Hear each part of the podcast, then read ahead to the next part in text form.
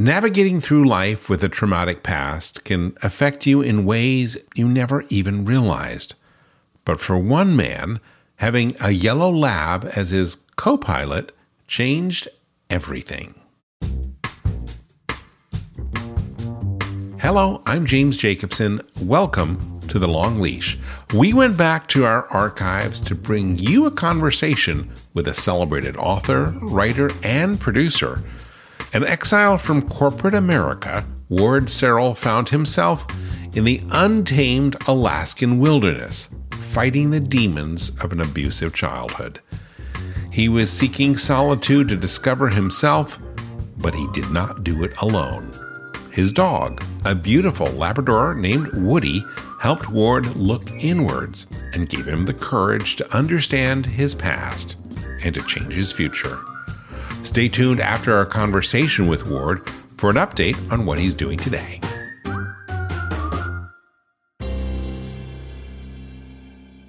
Ward Serrill, thank you so much for being with us. Jim, it's terrific. What an honor to be here with you and the world of the dog casts that you do around the world. Well, I love it. I think both of us have been very much impacted in our lives, in our creative work, by the role of a dog. Completely. To the extent that you wrote a book recently about Woody, who was your muse. Tell us a little bit about that. Yeah, you bet. Well, Woody was a yellow Labrador. And so during the 7 most transformative years of my life, which was up in Alaska, he was my co-pilot. So I eventually wrote a book about it. It's an adventure story of an exile from corporate America who went to Alaska seeking a fierce freedom.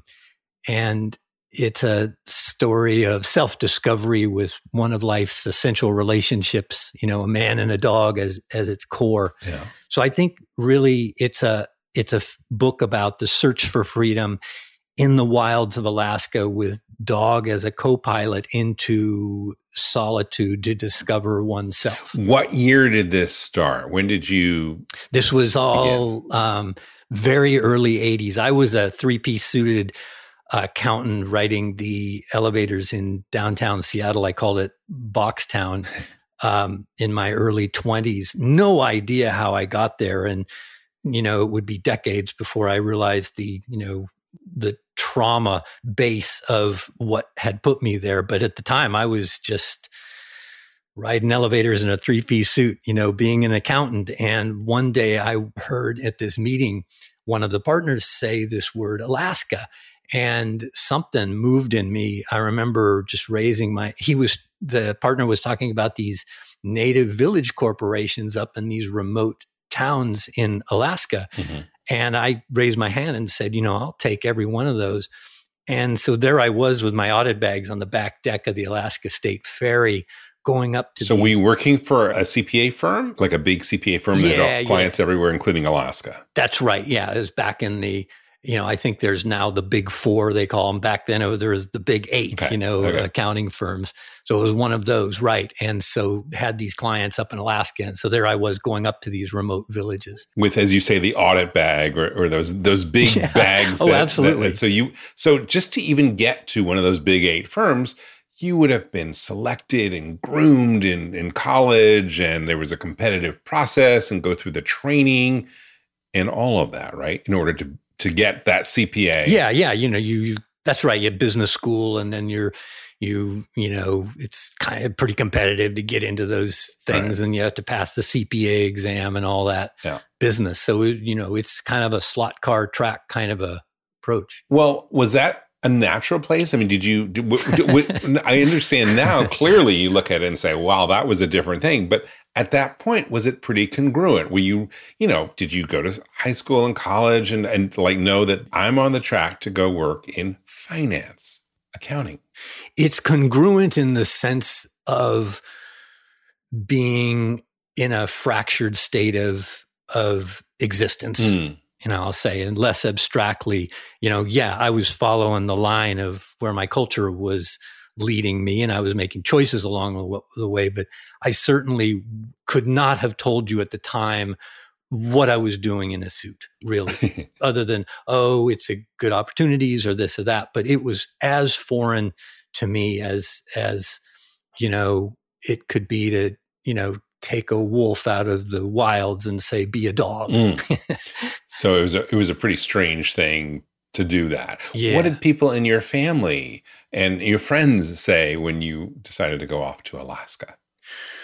Well, it sounded like a great adventure. And again, early 20s, you can, you know, launch out on just about anything. So, you know, most of my friends were around that age.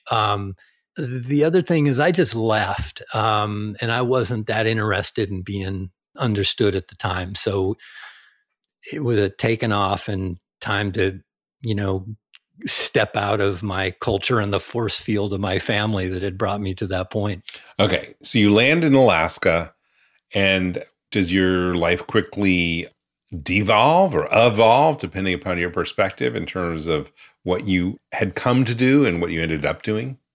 So I wake up in Alaska with $850 into my name in the berth of a sailboat, you know, bouncing away in Bar Harbor in Ketchikan, Alaska, and that's where I decided to make my stand. And in the crook of my arm was when I woke up in the frozen berth of the sailboat one morning was this, you know, 12-week-old yellow Labrador puppy that I named Woody after Woody Guthrie. And that was the beginning. And there I was in a place with, you know, 13 feet of rain a year on an isolated island, 18 hours of darkness in the winter. 27 bars and 26 churches all along one stretch of 33-mile road. You know, it was a pretty strange place to be. How did Woody find you? I mean, literally, is that poetic, or you woke up one day and there was this dog nuzzling with you? No, when I decided to leave Boxtown and go to Alaska, I realized I needed a co-pilot. I needed a companion. So I looked in the Seattle Times and saw this ad, and it said, attention hunters, AKC registered yellow Labrador, you know, championship stock and all this stuff. I didn't even know what any of that meant. I had never touched a gun or anything. But so I went out to the guy's place and, you know, pretended that, you know, I needed a hunting dog. And he said, okay, the only thing is he had, I think, 9 puppies. And he said, you can choose any one of these except the pick of the litter. I didn't even know what that term meant at the time. And so, you know, I was wandering around and there was this one dog that, you know, separated himself from the pack and was nosing around my feet. I picked him up. And I remember I was reading into this, you know, how to get a puppy book, you know, and it said, look at his paws and check his teeth. And I was doing all this stuff, acting like I knew what I wanted to do. And I said, you know, I'll take this one. And he said, well, that's the pick of the litter. That's the one you can't have. And the moment the guy said that became my, you know, prime directive was to, you know, get out of there with that dog. So I eventually did. And that's who I took to Alaska. Okay. So you chose Woody literally from a litter in Seattle, and you brought him up to Alaska. Yeah, but I just a little bit of nuance there, and you know, one of those stories is that was the one dog that came over to me. So, did I pick him? Did he pick me? I mean, you know, but yeah, you know, we chose each other. Was he the first dog you ever had? Yeah. And you had, growing up, you never had a dog. Did you? Oh, we had some dog. I'm sorry. Yeah, we had some dogs in the household. They were always little dogs that I could always outrun, you know, dachshunds and like that. And they just, you know, they just weren't a kid's dog for a kid who grew up kind of really in the woods of Alabama. So I kind of ignored them. I had an imaginary dog named Oreo that my child mind created to overcome the trauma of the household I was living in. But Woody was my first dog that was mine that I committed to. That you chose. Yeah. Well, let's talk about Oreo. When did Oreo come into your life? When did you invent Oreo? So I was right around age 6 and 7. And so I was living in Huntsville, Alabama, and really my origins were on both sides. I'll just speak about it directly. The kind of primal woundings that I came in on is my mother tried to commit suicide when I was in the womb, when she was birthing me and wanting to birth me, not wanting to birth me. And then after birth, I wasn't touched as an infant. She couldn't express physical love. And so I was, on one side, grew up as a creature without human touch. Mm. Secondly, my father was an alcoholic. And so as a child, you just, you kind of think this is how it is, and you adjust to it. So anyway, I was smoking cigarettes at age 6, 7. I was climbing out on my back roof of my house in Alabama, and I'd sit there and the fireflies would come out, and that would be the signal to me when my companion would come.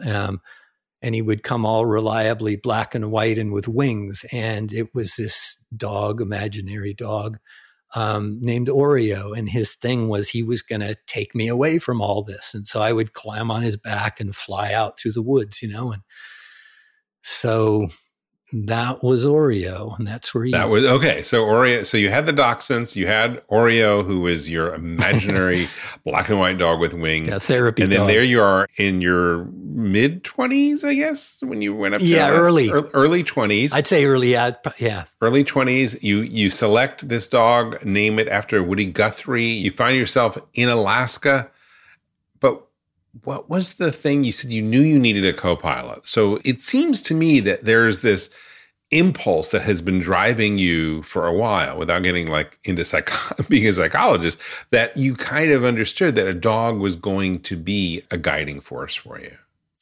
Absolutely, because the mission was not to just go to Alaska, but was to explore solitude. I wanted to get away from my culture and society. So I started looking for places way out of town and found an abandoned cabin 13 miles out of town without insulation, running water, outhouse out back, on the water. And, I thought that was, I thought it was a palace, not realizing that there'd be wind chill of 25 below in the winters, and that I'd have to use an ice scraper to scrape the ice off on the inside.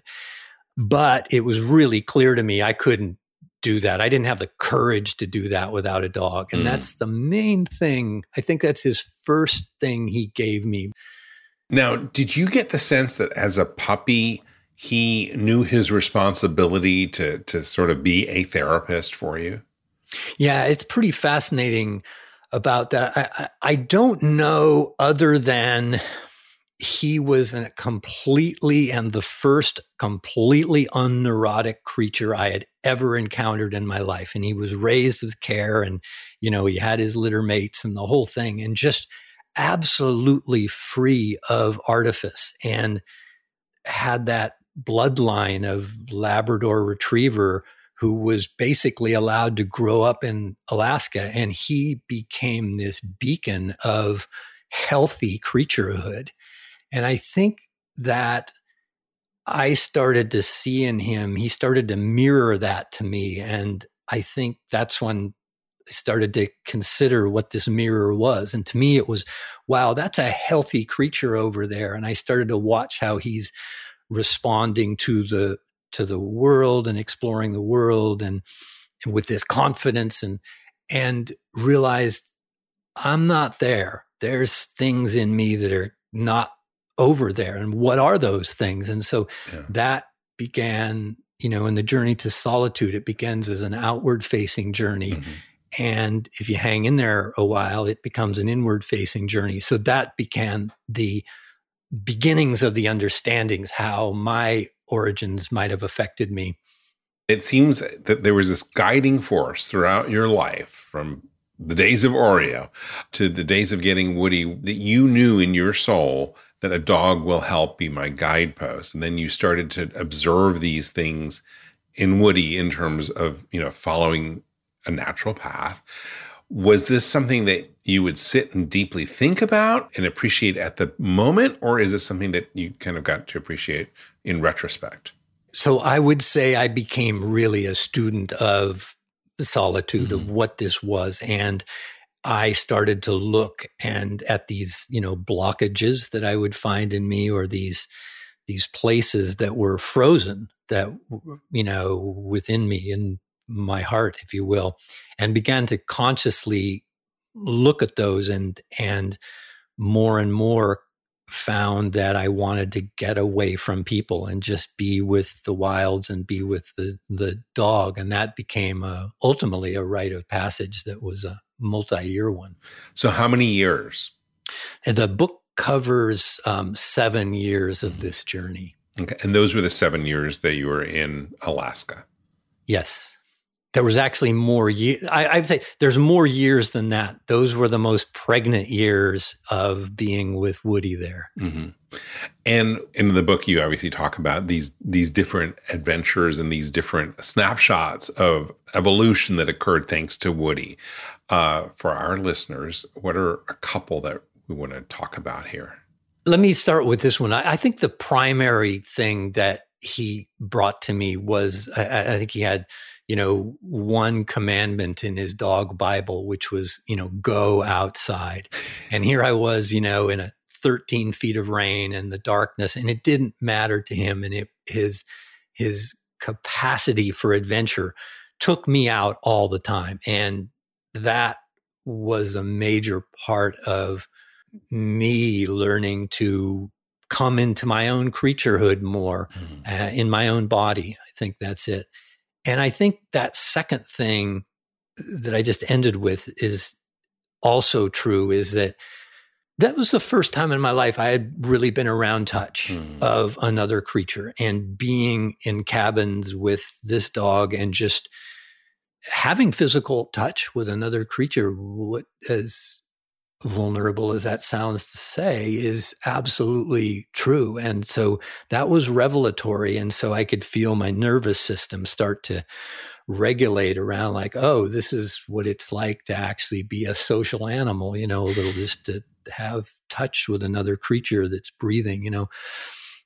And then I would say he also taught me to find places in me that were cranky or disturbed. And I'll say there was a lot of anger in me, and that I started to touch into that. I didn't know what its source was or why. I just knew there was a lot.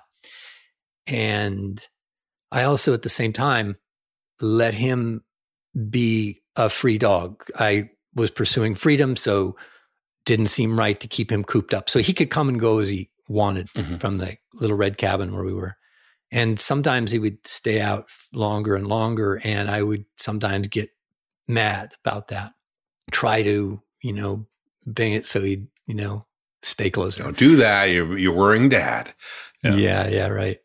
But once things grew so that, the process grew so I'd start to hit him a little bit, swat him on his butt kind of a thing. Mm-hmm. And then eventually he took off for the longest time. And when he got back, I had been boiling for like 3 hours, this anger in me, you know, and I'm not very proud of what happened next, but, you know, I ripped open the door of the cabin, and I pulled him in, and I pushed him down, and I started to hit him on his rump and yell at him to not, you know, run away, don't do this. And then I had this sense that I wasn't having enough impact, and I picked up a piece of kindling from the woodpile, and as I raised it, I suddenly saw what was happening. I was appalled, and I looked into his eyes, and he was looking at me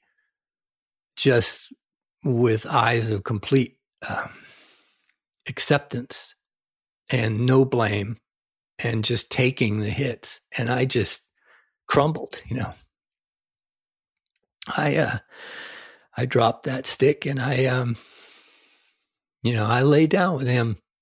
On the floor of the cabin, and I just held him, and I apologized and said that I would never hit him ever again. And I didn't for the rest of our time. And that was a moment when I came face to face with that anger, and wasn't mine. That had been my dad's, that had been put into me. And that's who, because of Woody being with me, I was able to get in touch with that and start to be able to exercise or separate myself from that difficult emotion, and put some context around it and learn some skills about how to manage it, really, which took years. But he was that, you know, Taoist accepting presence that allowed me to explore the depths of healing wherever it took me. Had you ever had, say, more traditional therapy with a therapist to look at some of these issues, or was it that was the first time? Yeah, no, this was all self-done so far. He was my first dog psychologist. I didn't even know there was such a thing that a person would do. That became apparent to me later on, actually, when a counselor kind of confronted me in a business where I was. But no, this was all dog as primal therapist. So this concept of dog as therapist or psychologist is pretty interesting. So much so that you did a radio show up in Alaska with Woody or with this persona of a dog psychologist, and a podcast. Tell me a little bit about that. Yeah, it was a show called Chew the Bone with Dr. Woody, and Dr. Woody was a renowned cosmic dog shrink who answered the letters from troubled pets, or the two-leggeds who live with them. And so this was on, went over the community radio and stuff for a year and a half or something like that. So he became the most famous dog in Ketchikan, Alaska. So when I wrote the book, I decided it was time for the second coming of Dr. Woody. And he's answered some pretty interesting questions over the years. Can you share with us and give our listeners a little tidbit about what Dr. Woody sounds like and the types of things he talks about? Well, I have to admit something in public here for the first time. I have to channel Dr. Woody for him to come into the world. Okay. And no one's ever seen this before. But this is the first here on Dog Podcast Network. Yeah, so he would, good evening, all you mutts and pretty girls too. This is Dr. Woody. So that's kind of how Dr. Woody comes through, you know. I like that. And so I can again see a corollary between Oreo and Dr. Woody in terms of your imagination pulling these dogs that have great meaning. I never put that together. Never even thought that through. But, you know, really even speaking through this, I mean, now I'd say, yeah, Oreo was a therapy dog, even though it wasn't, you know, real. It sure was to the child.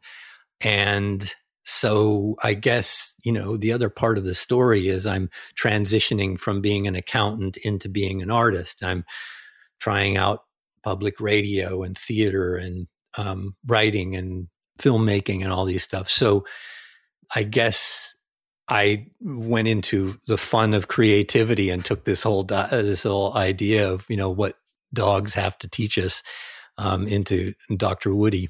And Dr. Woody's primary, you know, belief system or orientation of practice is that dogs are angels here to help the two-leggeds, and that they are mirrors to higher consciousness. Well, let's talk a little bit about this right brain, left brain transition from being an accountant to being a creative soul. And when we say creative, I mean a lot of things. It's not just the radio show, movies, books, short stories. You really have embraced that side of you, thanks to Woody. Yeah, and thanks for, you know, been a while since I thought of left brain, right brain, but okay, so now I've seen this side of me that has become in the world, and then to crunch that, you know, to go back and put that into that Boxtown suited character's left brain world, you know, and try to press it into that box. That became the rite of passage that I talked about, as well as the healing movement, that moving from that linear world of facts and straight lines into a more nonlinear world. I think the bridge there too was that I went to work in a native Alaskan village for 7 years, and started to work with Tlingit people in originally as an accountant, and then transitioned into working with their culture. And that was taking me more into right brain place. Yeah, definitely. And they adopted you. They gave you your own moniker. Yeah, they did. What did they call you? They did. They gave me a sealskin vest and gave me the name Ganya, which meant in their language, a woodpecker or beaver, because they thought I was a hard worker. Okay. And so let's talk about some of these more grand creative projects that you have found yourself in. You know, can I say this and then, sure, then come back to that? And I just want to say that while at the Native Village, I came to understand why I was in the three-piece suit. And that is that a counselor that watched me at a board meeting, a counselor from out of town, and saw me experiencing this board meeting that blew up and got all very emotional. And afterwards, I went over to him and he said, "Can I ask you something?" And I said, "What?" And he says, "Which one of your parents was an alcoholic?" And I said, "Well, I don't know. Didn't really, affect me that much." And he says, "Well, that's the second sign," and laughed. And I said, "Well, who are you?" And all this. And I said, it wasn't that bad. And he says, "Well, that's the third sign. You think it wasn't that bad." But what he taught me in working with him is that a lot of kids that had alcoholic backgrounds, kids of alcoholic parents, and tend towards the more linear careers, accounting, finance, engineering, whatever. And that's because we find that a safe environment. We know where the rules were. So I kind of got it. Like, it was actually the trauma of being in an uncontrollable world that liked accounting and liked being in a suit. And it was like, I actually know the rules here, and it had rigid guidelines and I mean, you absolutely generally accepted accounting procedures. Principles. Yeah, that's it. This is the way you do it. You do accounting in ink, not pencil. Right. And so I think that then allowed me to begin to expand out until those, buttons of the suit popped and I couldn't wear those anymore. When's the last time you had a three-piece suit on? A suit. I actually wear suits now for fun. I'm a tango dancer, so I like dressing up for but they're fun, a little more glittery, I think. They're a little more. Yeah. I don't think you can get away with that at one of the big 8 firms. Yeah. Ward, let's take a break right here. We will be back with more of this conversation. And now, a message from your dog.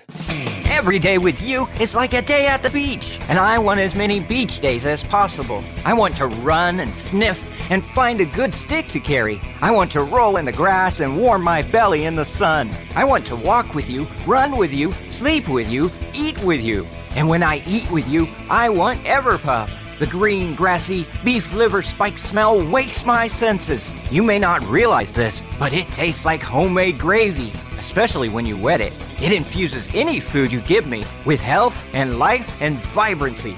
I can feel it, Everpup, traveling to every cell in my body, nourishing each one. It helps me feel like I'm on top of the world. I'm so glad you're giving it to me every day, because every day I'm so glad to be with you. I wouldn't have it any other way. I want my Everpup. It just makes me feel good. I am so grateful to be your dog and for the Everpup you give me. So now that you know what your dog wants, get Everpup, the ultimate dog supplement. Everpup is available in select pet shops and on Amazon. But to get the best price possible, join the Everpup Club at everpupclub.com, where you'll get your first jar for just $8 with free shipping anywhere in the U.S. Go to everpupclub.com and use the discount code DPN. That is everpupclub.com. Everpup, every day. Hey, it's Kaylee Cuoco for Priceline. Ready to go to your happy place for a happy price? Well, why didn't you say so? Just download the Priceline app right now and save up to 60% on hotels. So whether it's Cousin Kevin's Kazoo Concert in Kansas City, go Kevin, or Becky's Bachelorette Bash in Bermuda, you never have to miss a trip ever again. So download the Priceline app today. Your savings are waiting.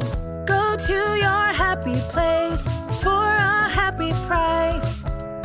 Go to your happy price, Priceline.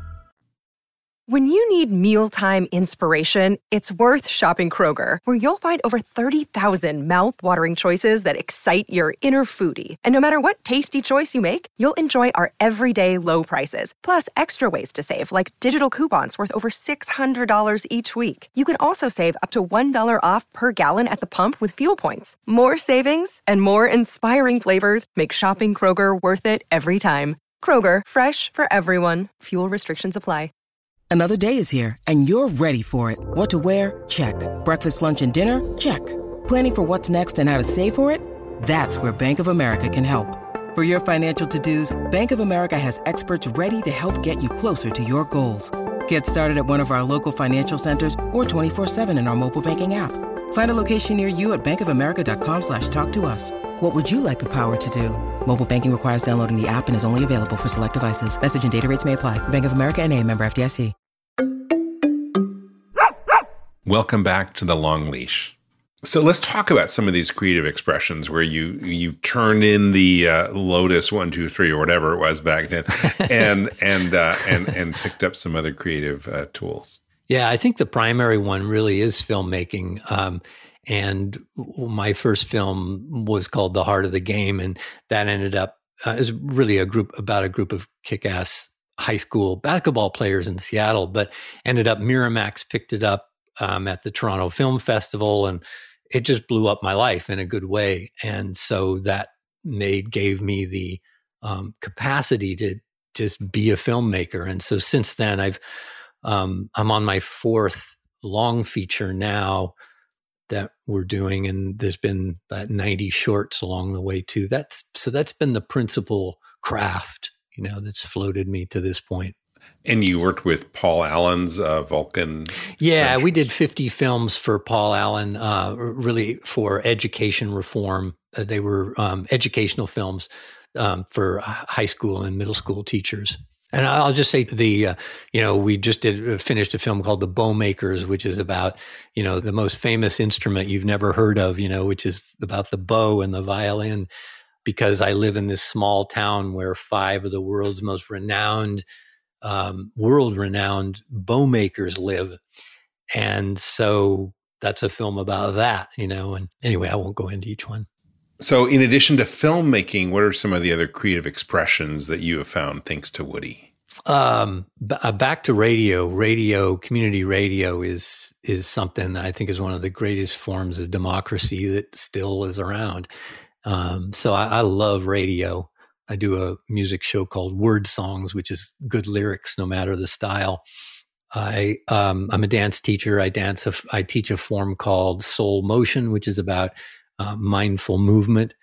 And then writing. And writing has been revelatory. And this is my first book.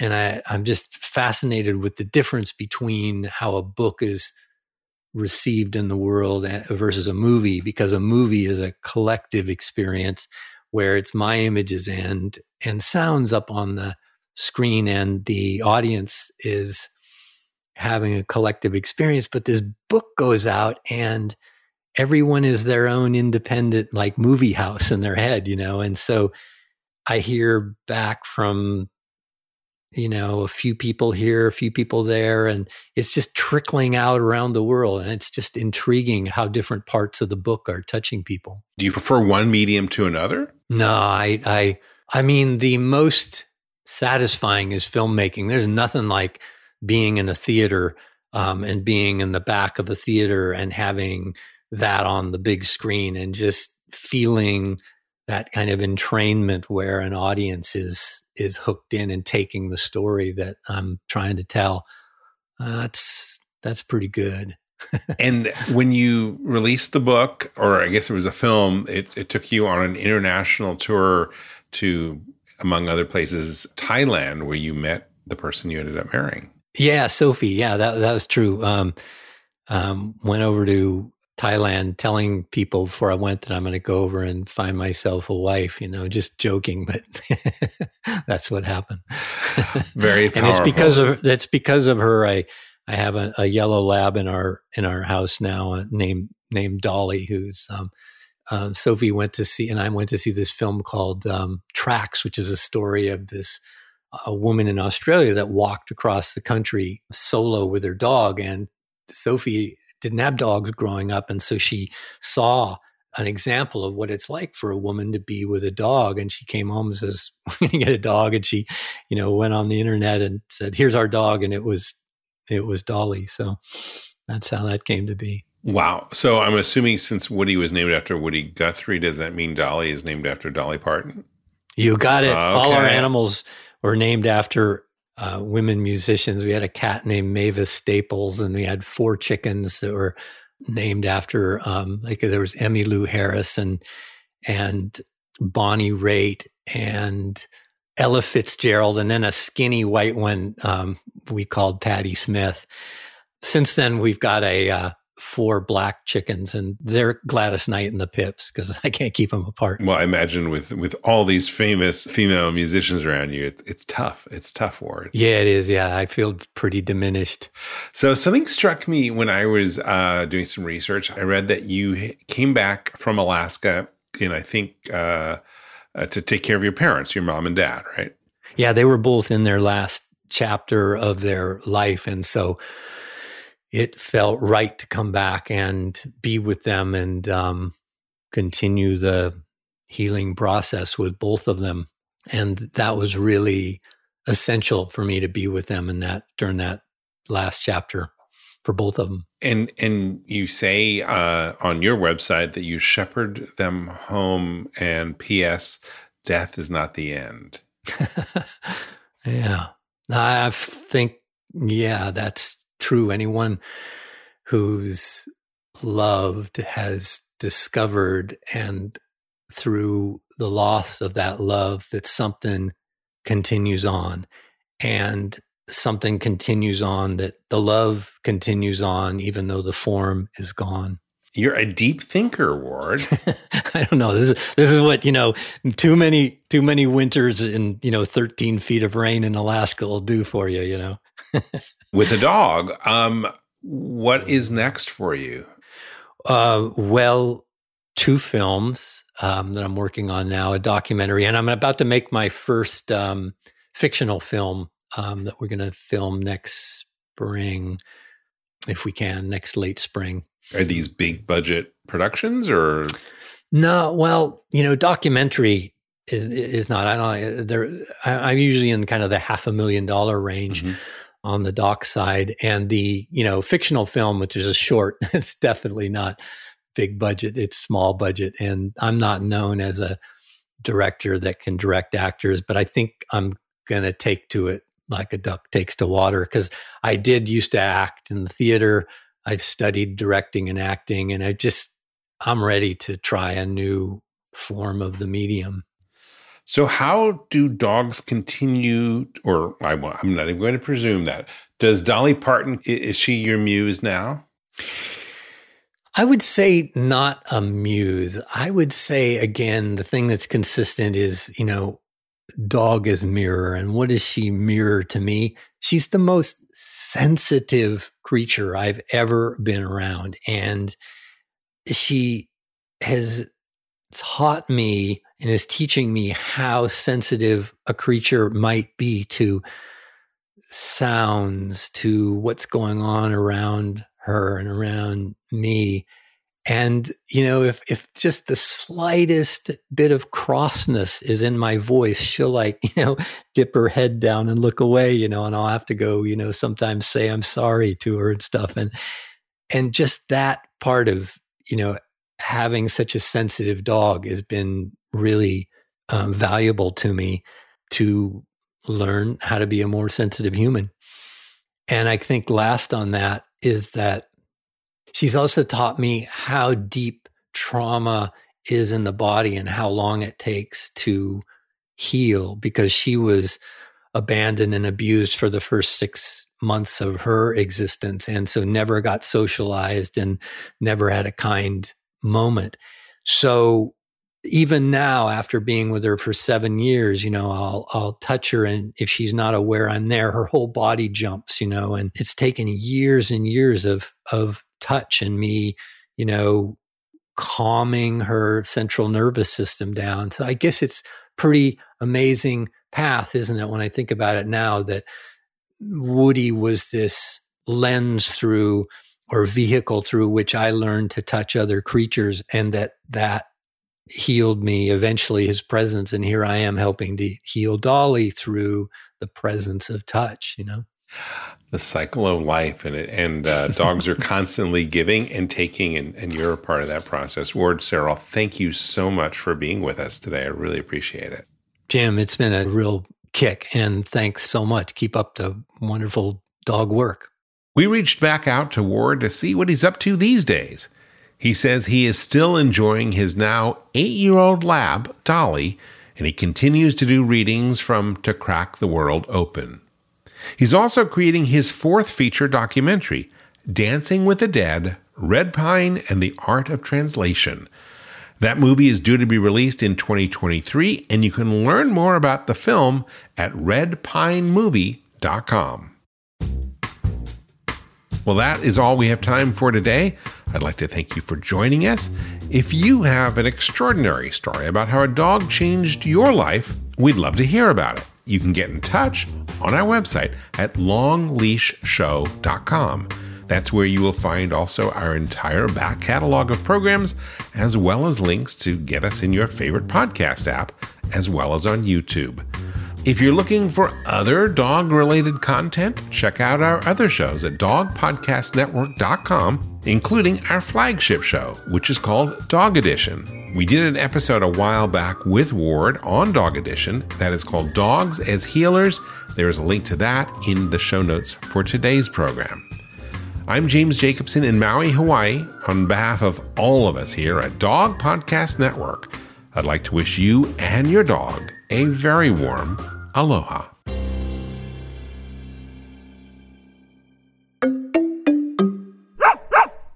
Is artificial intelligence going to change veterinary medicine? Well, it already has. Right now, on Dog Cancer Answers, we're speaking with Dr. Kelly Deal of Morris Animal Foundation about how AI is impacting veterinary research and the practice of medicine itself. That's on Dog Cancer Answers. Get it wherever you get your podcasts or at dogcancer.com/podcast.